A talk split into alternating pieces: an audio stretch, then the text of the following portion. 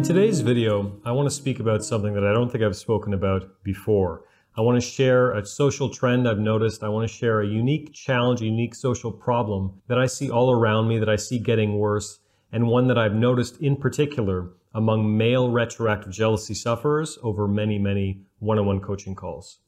My name is Zachary Stockill from retroactivejealousy.com, and since 2013, I've been helping men and women from all over the world overcome retroactive jealousy, overcome obsessive jealousy, and often save their relationships. If you'd like to work with me one on one or you'd like more information about my work, please visit my website at retroactivejealousy.com. I'll also mention that my brand new collection, my sequel series of guided meditations, it's called Beyond Retroactive Jealousy More Guided Meditations, is out right now. This is an all new collection of downloadable audio recordings designed specifically for retroactive jealousy sufferers in the latter stages in the advanced stages, you might say, of overcoming retroactive jealousy.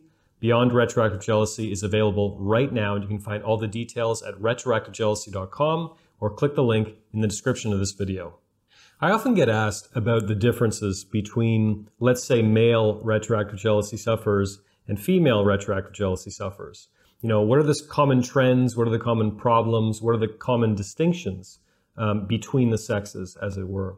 And often, you know, I have different thoughts on that, and there are some, you know, widely different or generally different challenges that I find more common, for example, in female retroactive jealousy sufferers or in male retroactive jealousy sufferers. But overall, there's far, far, far more overlap, more commonalities then there are differences between, let's say, the typical woman's experience of retroactive jealousy and the typical man's experience. However, there are some important differences or some important trends, some notable trends that I've noticed over my, God, I think eight years or more, working particularly on this issue over many hundreds of one-on-one coaching calls with many male retroactive jealousy sufferers as well as many female retroactive jealousy sufferers. And one trend that I have noticed among the guys struggling with this problem is loneliness. And when I say loneliness, I mean many males, many guys struggling with retroactive jealousy don't seem to have a broad support network. They don't have a lot of friends. Some of them don't have any friends. Now, this can be heartbreaking for me to hear when I'm really, you know, especially if I establish kind of a longer coaching relationship with one of my clients where you find out that he's really got no sounding boards in his life other than his significant other. And that's a real serious problem. When you're depending on one person, and by the way, whether you're male or female, I think this is dangerous. When you're depending on one person to fulfill all of your social needs, to be your parent and your co-parent and your sexual co-adventurer, your lover, and your psychiatrist and your therapist and your personal chef and your personal trainer and your cheerleader and your coach and on and on and on and on, when you're putting sort of all of your social eggs in one basket, this can really exacerbate underlying tensions in the relationship, which isn't always good. And it often puts a tremendous amount of pressure on that relationship that wouldn't otherwise be there. And obviously, putting all this extra pressure on the relationship can cause all kinds of problems, such as retroactive jealousy. To be absolutely clear, I am not saying that, you know, you don't have any friends and that's why you have retroactive jealousy. No, that's not what I'm suggesting. However, I do believe that for many people, it is absolutely a contributing factor because the anxiety, the tension, the fear of loss surrounding your relationship will no doubt be much worse, much higher, the more you're struggling with retroactive jealousy. And the more you're putting pressure on one person, your significant other, to basically represent your entire social life. In my own life, you know, this was a, a lesson that I learned, I'd say in particular in my mid 20s. Because in my first serious relationship, I made all of the classic mistakes. I really overvalued my partner in the sense that, you know, I elevated her to be something that she wasn't and that no one could be. You know, I was so head over heels in love. I was kind of doing the whole pedestal thing, which is a, a big mistake we can talk about another time. I was neglecting my friendships. You know, I wouldn't go get a beer and, you know, watch the game with my buddies anymore. I'd make excuses to, to not go out and meet new people and expand my social network. You know, I was putting all of my social eggs in one basket which obviously created all kinds of problems in the relationship, which is no good for anyone, wasn't good for me, wasn't good for my partner. And in some sense, it created a, you know, sort of fertile landscape for retroactive jealousy to grow. Because again, when we talk about retroactive jealousy, what are we talking about?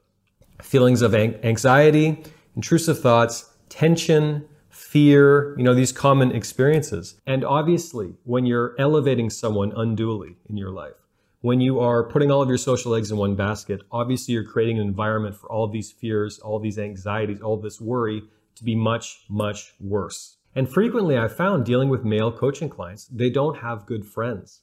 Because sometimes I'll be on a, on a coaching call with someone and the guy will tell me, you know, a very kind of mundane detail about his relationship. He'll share something that isn't particularly provocative or, or even that interesting, really. You know, a kind of minor detail about his relationship. And he'll say, I've never told that to anyone. I've never shared this with anyone. And I'll say, really? Like, seriously? And, and quite frequently the response is, yeah, I don't have anybody I can talk to about this stuff.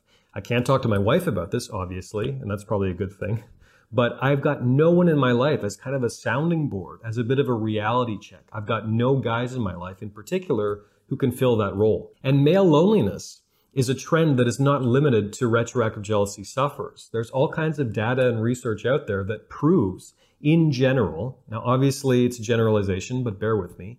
In general, men are lonelier as a sex than women in general, of course, there are exceptions, but in general, women are a little better at maintaining their social connections, at broadening their base of support, at building new social networks, at maintaining and nurturing long-standing friendships. In general, the research indicates that women are at least slightly better than men at this over long periods of time. Look at the suicide rate. Men kill themselves at a far higher rate than women, you know?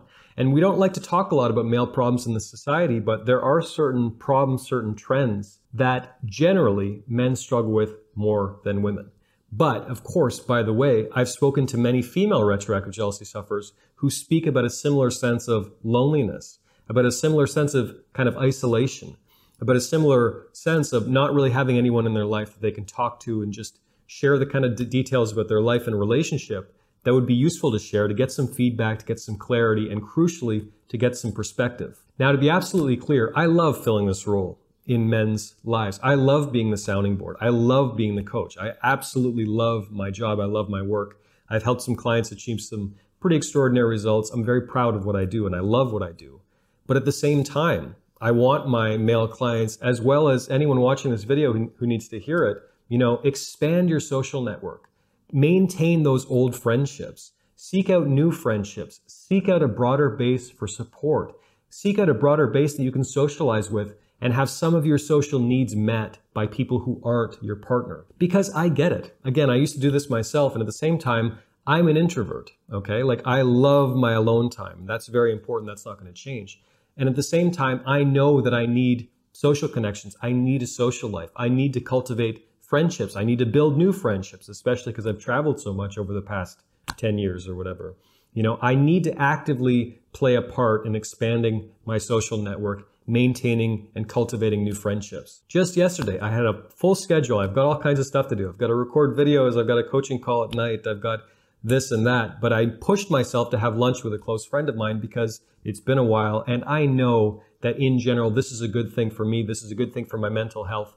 And it's a good thing for my relationship because I'm maintaining a social life distinct from my partner. I'm taking some of the sort of pressure in a certain sense off of my partner to represent my entire social life. So what's the takeaway from this video? Seek out a broader base of support. Seek out a social network. Maintain your friendships, particularly your older friendships. Cultivate new friendships. You know, don't get lazy in your relationship and thinking, you know, you're probably thinking, oh, I don't need to socialize. And again, it's so tempting because you meet this incredible person. Maybe you have all kinds of things in common with them. And it's very easy to neglect your social life because you're, you feel like you're getting so many of your social needs met by just one person, you know? And that's a beautiful thing, but it also represents a danger. And again, it represents a danger if you're at all on the retroactive jealousy spectrum, shall we say. If you're at all one of these people, like me, like you maybe, who are who have had problems with jealousy and obsessive thoughts in the past. You don't want to create an environment where those thoughts can take over and fester and become much worse because there's this underlying tension, this underlying extreme fear of loss, this underlying anxiety about losing your entire social network if your relationship were to not work out. By the way, another thing I've noticed, another trend I've noticed working with men, so many men over the years, one on one in one on one coaching, is a lot of guys, the friends they do have really aren't their friends. And this is, again, very heartbreaking to hear sometimes because you, you speak to these guys and sometimes they'll open up about their friendships and stuff and you realize the friends they think they have aren't real friends. And in terms of how to really know if someone's really your friend, I think that the psychologist and, and best selling author Jordan Peterson put this best. Seek out people who want the best for you genuinely. Are they happy for you when you accomplish something? Are they happy for you when you're happy? Or are they always trying to sort of knock you down a peg?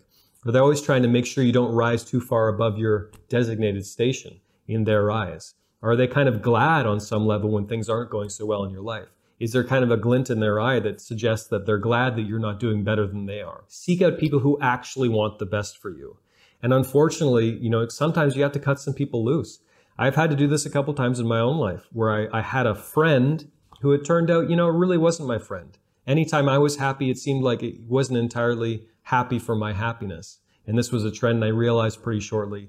This is a deeply miserable, deeply unhappy person who I'd be best to cut out from my life. So seek out friendships, build new friendships, cultivate close friendships, and don't put all of your social eggs in one basket. Don't make your partner the center of your entire social life. Don't neglect broadening your base of support.